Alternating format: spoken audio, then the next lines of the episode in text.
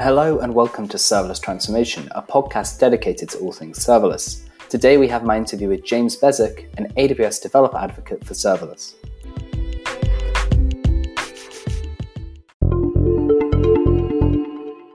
Hello and welcome to Serverless Transformation. My name is Ben Ellerby, and today I'm joined by James Beswick, a developer advocate for serverless at AWS. James, do you want to give a bit more of an introduction about yourself?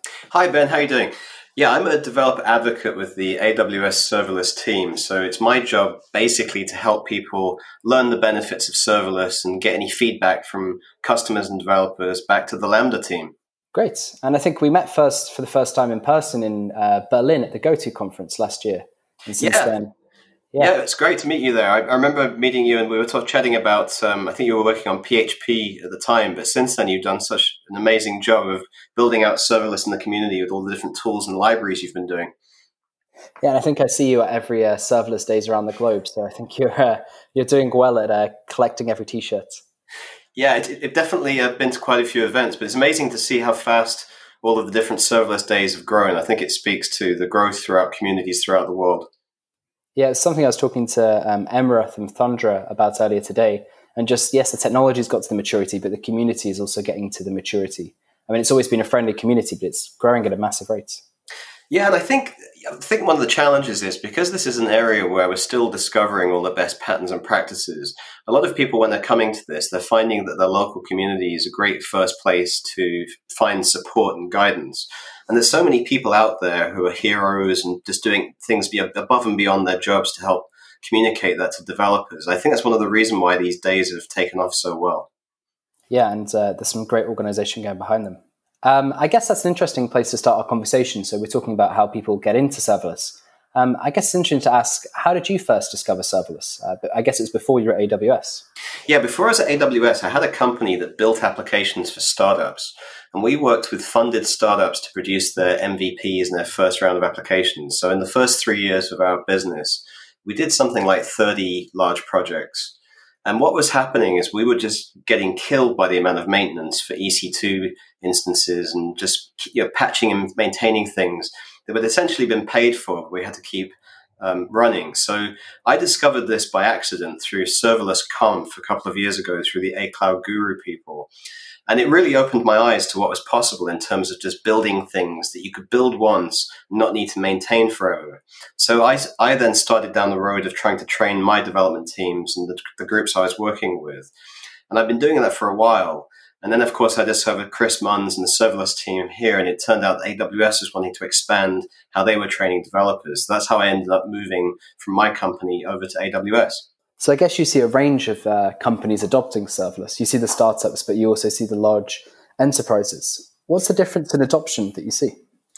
Yeah, it's definitely a, a good blend of companies across lots of different industries and different sizes. And on, on the very large end, you see the very, very largest customers. I mean, running absolutely millions of invocations a day and really using all of our services to the max. And they're really trying to figure out the best ways to quickly port over applications from both legacy systems and other on cloud systems to try and move them as quickly as possible. And then you look at the startup space where they're seeing the benefits from the point of view of how can you build MVPs and experiments quickly without committing infrastructure and time. And so in the in the startup space, they're really looking at the opportunity in a way of building things as quickly as possible. And then if they scale up uh, then we you know, AWS and the serverless infrastructure handles that for them. But, but although they're all coming at this from different angles, I'd say that they're both approaching at the same speed. That there's a fairly equal distribution between enterprise customers and startups. I think the the content you've been producing recently in the S3 to Lambda series has really focused on some of those more enterprise use cases. Is the, is the goal behind that to sort of have these sort of drop in patterns for developers to use in their own enterprise architectures, or what is the, the motivation behind that?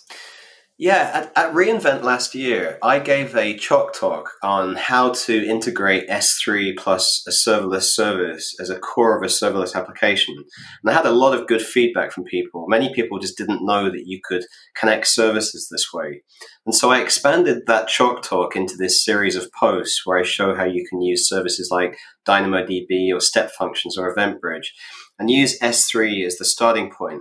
And I suppose the common theme throughout this is really that you're using S3 as the scaling point. When the data arrives, the event that happens, you're only writing the business logic for that one event. But whether it works for one object in S3 or a million objects in S3, you let the serverless infrastructure handle the scaling. So I'm taking advantage of the fact that I think this is a fairly new idea for lots of customers, but also on the enterprise side, I know developers there really need the assistance with scaling their applications.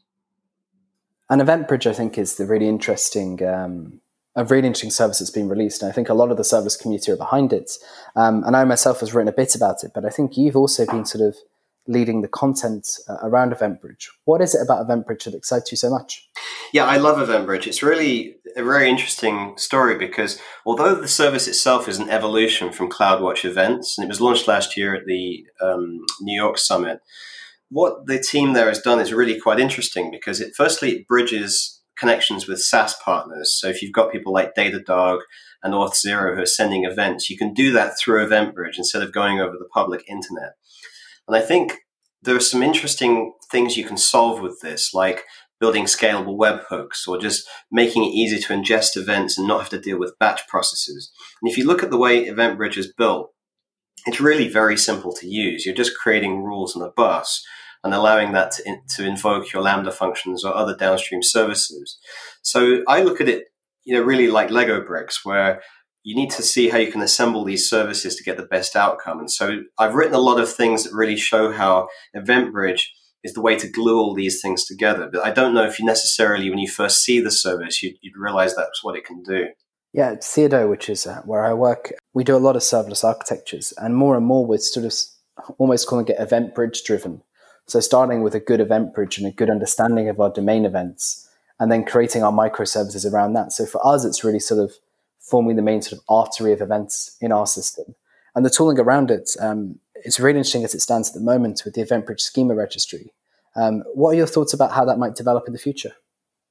Yeah, I mean that's you know, when I think about events in the past, one of the, a couple of the big problems with managing events for large scale systems was always how do you keep track of what the event schema is like? You know, the format of events starts to become problematic. And the second was the single point of failure problem of having a single event bus in an application. So the scaling problem is really, really solved because you know, EventBridge is a serverless service that handles trillions of events per month. So the scaling is, is just massive. And then the schema registry side of it helps you keep track of the automating the fact you've got different developers building different schemas. So the way I see it developing in the future is really the same way we develop most things at AWS is as customers start to use this and they have requests of things they want to see, we receive those requests and get them onto the product mo- roadmap and find ways of developing as quickly as possible. But certainly, a lot of the requests we've seen from customers so far, people have really adopted this schema registry idea very rapidly. And there's lots of requests in terms of greater integration with more services, more IDEs, and just generally making it easier for developers. And another service, I think, which, which is in a similar vein and something we've both uh, been excited about writing content about is uh, step functions. Mm-hmm. Um, so step functions allow us to create these workflows, and we've recently working with a client, um, actually a large government, to help build a rapidly a system for them. And the whole system is basically step functions, and the team has been able to build a massively scalable architecture extremely quickly. Are there some interesting use cases of step functions that you can maybe talk to? Yeah, yeah. Step functions, I think, is one of those services that is underused by most groups who are using serverless designs, and some of that is because you know we try to use Lambda for everything, but I think Lambda is more of the glue between services, and for many business workflows, step functions is the way to go. So I see it where you have complex business workflows, especially ones that change arbitrarily, which you know lots of business workflows do, and modeling in, them in code tends to be messy. You think about things like e-commerce platforms where orders can get cancelled or credit cards can fail. If you model all that kind of stuff in code at scale, it gets very complicated very quickly. Whereas step functions and those kinds of use cases is really a drop-in solution. It's very simple to model even very complicated workflows and especially ones that change because it can keep track of existing workflows that are in flight versus new workflows. So really, you know, I tend to say to people, if you're looking at uh, workflows where they're sub one second and they don't need any real complexity, then maybe doing it in Lambda is fine. But very quickly, once you get beyond that, you've got two choices between um, step functions express workflows, which is cheaper and faster than regular step functions. And also then regular step functions give you a greater uh, range of functionality and flexibility. But I see an increasing number of different use cases that can really use that. When we're talking about these different services, um, I think we're me and you are, are, probably both looking at it more through the lens of serverless first architectures. Mm-hmm. Um, so not necessarily uh, having those sort of say legacy components or non-serverless components inside of architectures, but thinking about when we can do like a, a greenfield completely serverless first architecture. Yeah. Is that a pattern that you're seeing more and more as the barriers to to entry of serverless go down, or are you still seeing the sort of hybrid approach quite often? It's really a mixture of different things. You know, with startups, startups often have the luxury of starting from greenfield and so can design things very cleanly. But most existing companies are bringing some form of existing architecture with them. And it can be something really simple, like if you've got a website, you're using WordPress and you're trying to get off of that and you know, use the serverless piece for parts of the functionality, or it can be more complex things where you're integrating with relational databases or other systems. So the good news with this is that it's not there's, there's no real purity around the model. You know, if you want to use a hybrid solution, it's, it's very easy. But I think once people start getting into it, they start realizing that they want to try and renovate more and more of their infrastructure. And that's where people start then thinking about these greenfield solutions from scratch. And I think you can really, from my perspective, get the the amazing developer experience when you start doing those serverless first architectures. I think you sort of start doing a hybrid approach, you get the glimmer of what it could be like doing completely serverless first, and then it's a case of migration. But yeah, it is the startups that are blessed with that ability yeah. And yeah, my, my background, um, before I did all of this, I was a software developer for a long time and a product manager for quite a few years. And generally, what I've seen with software over time is that you get requirements changing without much notice, and things end up becoming different to how you planned up front. And you know, we've gone through a period where we blamed the requirements gathering process, or we blamed agile, we blamed the teams. The reality is that business requirements just change very quickly. And so I think one of the greatest things of serverless is that we just accept that. We build we build what we know is right now.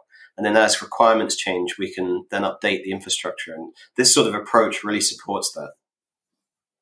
I definitely agree. And when we talk about developers adopting serverless, um, I think one of the classic uh, one of the classic first questions people ask me is how do I choose between the different frameworks? There's obviously the serverless framework, which is very uh, well established, and AWS SAM is becoming increasingly popular.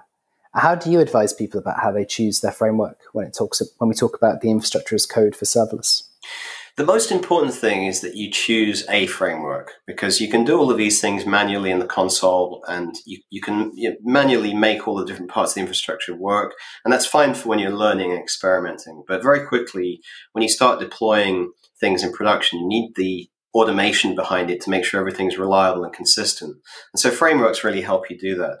Um, I've used both serverless framework and SAM, and I think they're both excellent and really um, if you're using one already, there probably isn't a compelling reason to switch. But you know, really, that choice comes down to SAM is something that works exclusively within the AWS space, where a serverless framework has a big plugin library and, and all sorts of other features. But once you've found one and it works for your team, if it works, really just keep using it. You know, there's also a CDK as well, which I see a large number of people starting to use as well. And some people prefer that approach where they can define their infrastructure in code. But you know, really, if you've got to a point where you've got a flow that works for you and your team, that's great. Just keep using it. I agree completely. And have you seen how serverless components might fit into this landscape? Yeah, I think you know fundamentally, in some respects, things don't change that much. But it's it's really about getting into smaller and smaller pieces again. And I think you know for a long time with serverless, we've talked about breaking down the monolith and then you find as your serverless applications get larger, it's very it's easy to trend back towards monolithic sizes, regardless of how you, you know, you're using a framework. And so, getting back into pieces where you can build things that are smaller, more maintainable across teams, I think generally is better for larger application infrastructures. And maybe that's the uh, the combination between EventBridge and serverless components could be quite a nice one, in the yeah. sense that it's just putting those Lego blocks in the right places. Yeah, that's something I really like EventBridge for actually, because if you look at with the way that SAM in particular works, you know, a lot of this requires you to build infrastructure with your code at the same time. So if you're trying to attach something like a, a, Lambda function to an S3 bucket, you really have to do it within the same template most of the time. And so by injecting EventBridge in the middle, it actually makes it very easy to separate these into separate microservices and applications where genuinely teams don't need to know about the consumers of their services. So I think you know, as, as serverless applications have become bigger, this has become an important thing for us to fix. And EventBridge and you know these serverless components it goes a long way to helping us break these down into smaller pieces again.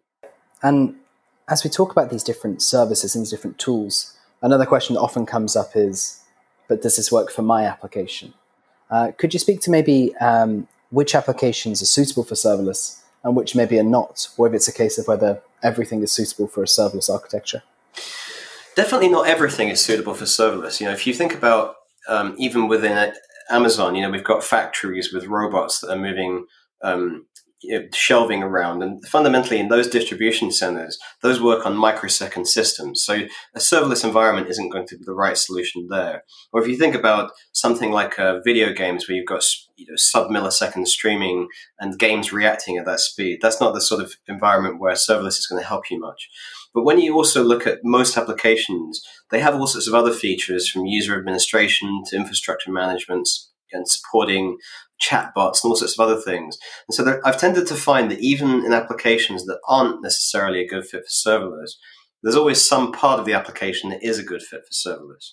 Now, be, that being said, um, there are enormous numbers of applications that are a perfect fit because if you look in the enterprise, especially, there's a large number of asynchronous jobs. And whenever you hear async, generally that's going to be a fit for serverless. And then when we look across our customers, we see pretty much anybody who's got any form of web app or mobile app can make heavy use of serverless and for data processing, chatbots, and IT automation. So there is this small percentage, and you know, like any tool, you don't want to say that this this is a fit for everything. But one of the interesting things I still think is amazing is that because you start to break up the, up the applications, there tends to be a fit for it somewhere, even in those cases. And one thing we've not spoken about yet is the, the data storage side. Uh, when we spoke about S3, but in terms of databases, uh, DynamoDB is obviously you know the the poster child for a serverless database. Um, but I think it's the area where people have most difficulty getting started. Mm-hmm. Is that a pattern that you've seen yourself? Definitely, because DynamoDB really off- offers this revolutionary way of looking at your data, and it's it's beguilingly simple when you look at it because on the surface it's like oh it's just it's just storing key value pairs. But that's not really doing that at all. And you know dynamodb is not particularly flexible. It's just very powerful and very fast. So you know rick houlihan has these great videos that explain how you can approach it. And he talks about how you can use understanding your data access patterns is really the key to getting DynamoDB performing the way you want. And so there's a bit of a learning curve with DynamoDB and understanding how it fits into your application. And then we find once people go through that learning curve, they realize that nothing else can touch it. I mean, the performance is absolutely crazy. And so another learning curve I see is that you know, we're used to coming from applications where you choose one type of database. You know, certainly in the background I've had, you latch onto an RDS or a relational database of some type, and that becomes the center of your application. And in this new serverless world, you're welcome to have as many types of databases you, as you need. So it's very easy to use S3, and DynamoDB, and RDS. You know, a common pattern I've seen is using DynamoDB for your operational database, and then using streams to connect that to RDS so that your analytical data can go into a relational database um, for SQL queries later. And so this is really something that opens up the power to developers. And so thinking about how you can combine those, it's much easier when you're using an infrastructure as code approach. Definitely. And on the DynamoDB side, um, speaking from my own experience at Theodo, um, I'm responsible for coaching our developers on the serverless side and really driving serverless first architectures with our clients. Um, and when I have these conversations with our architects, um, a lot of our architects are very passionate about building in an agile way and methodology and they love serverless because you know we'll be able to move so quickly. But the one point that they have a lot of uh, that they can have reservation about is how flexible to change their DynamoDB uh, indexes are going to be because if there is a change in business requirement, as we spoke to earlier, um, how flexible to change are the DynamoDB indexes is something that, that's uh, a bit scary for them. Are there any strategies that you're aware of that might help reassure people who are worried about overfitting to access patterns if they're likely to change?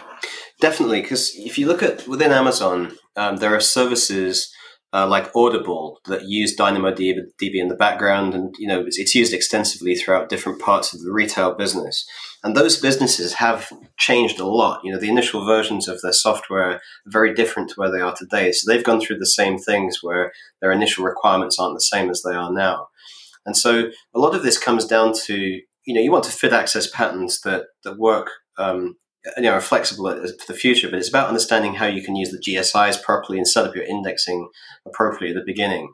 So I think a great place to start looking at this, you know, there's the Rick Houlihan videos on YouTube, which um, you know, many of us have watched a dozen times and repeated on slow motion, so we fully get it. And there's also a fantastic resource looking at uh, Alex DeBrie's new book. I don't know if you've seen mm-hmm. that, but his book is just outstanding. So I couldn't, I can't speak highly enough of that. And that speaks to some of this approach of understanding access patterns, but also retaining the flexibility to make sure that you can use it for your application as requirements change in the future.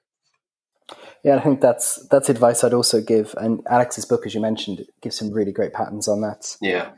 In terms of serverless application development as a whole, I think we're in a much nicer place than we were three years ago in terms of tooling and um, the open source side, and also you know the paid for solutions. What would you say is the biggest tool gap at the moment uh, for people building with serverless? Yeah, we get a lot of requests for, from customers about where they see things they'd like us to improve or fix or integrate. And so the approach has been over the last few years to essentially fill those gaps. You know, a couple of years ago, you saw this massive push to integrate Lambda across things like SQS and to you know increase from five to fifteen minutes and do all these things that were they're technically very complicated to do, but they help bridge the gaps for developers. And so today, I think you know the, the environment's much more mature, and we see people being able to connect across services really very painlessly. But mostly now, it's about this integration effort. And so when you see things like EventBridge working with SaaS partners, and you know, really a lot of that comes down from the fact that um, we need to be able to make serverless work across lots of different services, and it's not so much about just Lambda by itself. Now, from my point of view, you know, I think you can always improve tooling and IDE support and all the other things, but largely speaking, um, you know, what we hear from customers is a lot of these things are at the point where they work well, and most of the requests we see now are around you know, very specific things for their particular use cases. That makes a lot of sense. Um, and then I guess sort of one final question. Um, You've written previously about um, serverless for call centers um, and wrote quite an interesting piece about semantic analysis mm. on call center uh, data. The recent crisis has uh, changed a lot about how companies are working, and I've seen a lot of companies moving quickly to change their call centers or their the, the systems through which their employees interact with their internal systems. Mm. Have you noticed any stories about how people have used serverless to react to this? Yeah, Amazon Connect is the call center system that powers Amazon.com. So it's an interesting piece of software and it's really designed for very, very high volumes. And it's fairly easy to pull into your uh, infrastructure to replace a your on-premise call center solution. So Liberty Mutual had an interesting presentation at the serverless days in London last year, where they talked about how quickly they implemented Amazon Connect and how much money they saved. So implementing is fairly straightforward. And then in terms of connecting up through infrastructure using Lambda functions and um, all the voice recognition software, it's not actually that difficult to do. Um, Randall Hunt, who's at AWS, has some really interesting stuff he's been publishing around Connect that I think a lot of companies can use to be able to, to be able to do that more effectively. I think that the biggest surprise for people is that dealing with customer calls technically is not fundamentally to deal, different to dealing with anything else. So when you plug in something like Connect, the fact it's coming in through a 1-800 number, you know, from a technical perspective isn't really any different from an API call if you think about it. And so once you go down this road of figuring out what you can do with your call center and how it can integrate with your data, you realize you can create a much better customer experience where you can people call you and the system can detect who's calling and what they're likely to need. And it can reduce the load on the humans involved in your call center who are picking up the calls as well. So, you know, generally we've seen people who've implemented it have a lot of success, but the, the real learning curve is just realizing it's not that difficult to put it in place. And I was actually speaking at um, a, a serverless meetup the other week uh, that was using Amazon Chime as the, mm. the, video conferencing tool. And I was talking about EventBridge. And about five minutes before, I thought I'd have a quick look through documentation and Amazon Chime actually uh, has EventBridge triggers, which I think was a nice, uh, a nice of narrative there. Yeah, and you know, so Amazon, we we really do believe in dog fooding, where all of the tools that we we give to clients and customers are the same things we use internally. So there's there's not there's not some secret list of tools. They're actually exactly the same things that you see. And so Chime is used extensively throughout AWS and Amazon.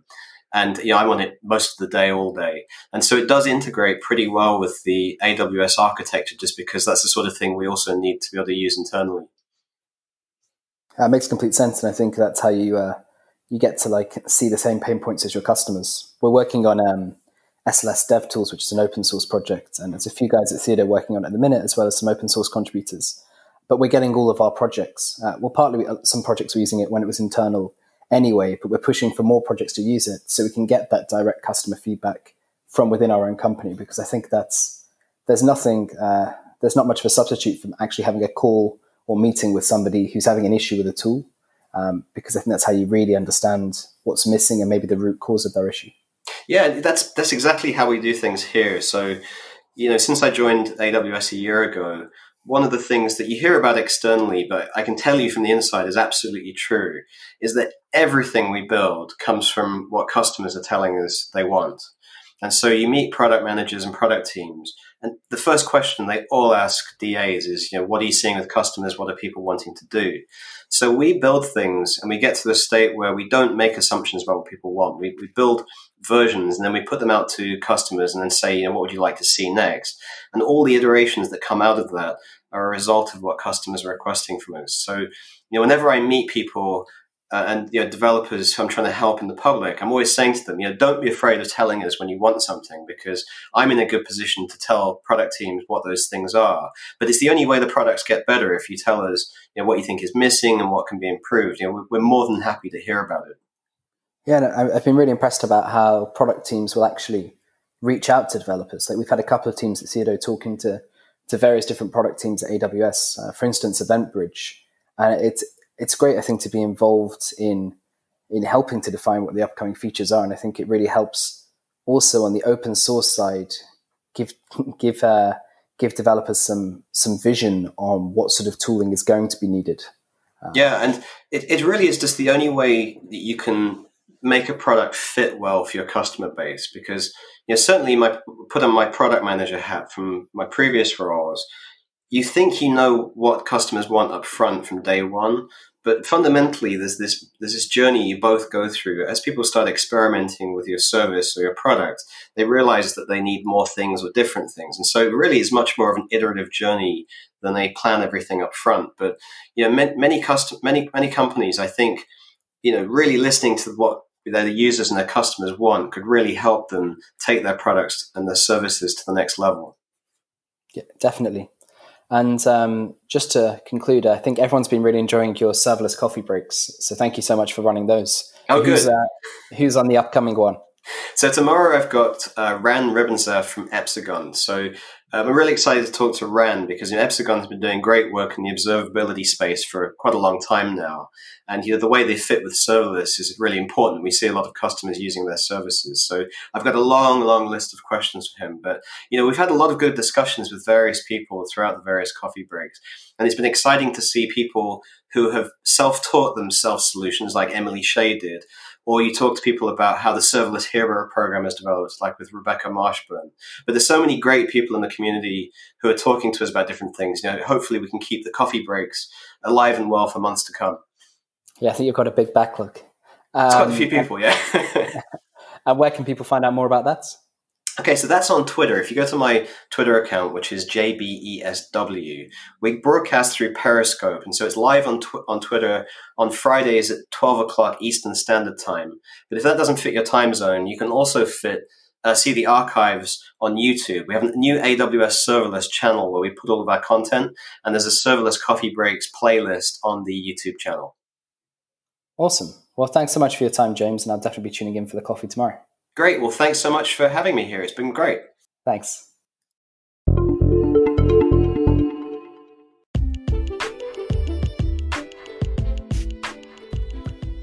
Well, that brings us to the end of our conversation with James, and thank you so much, James, for taking the time to speak with us today.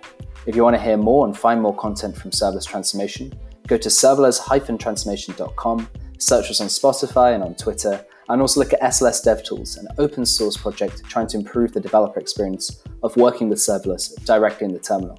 Thank you so much and enjoy your day.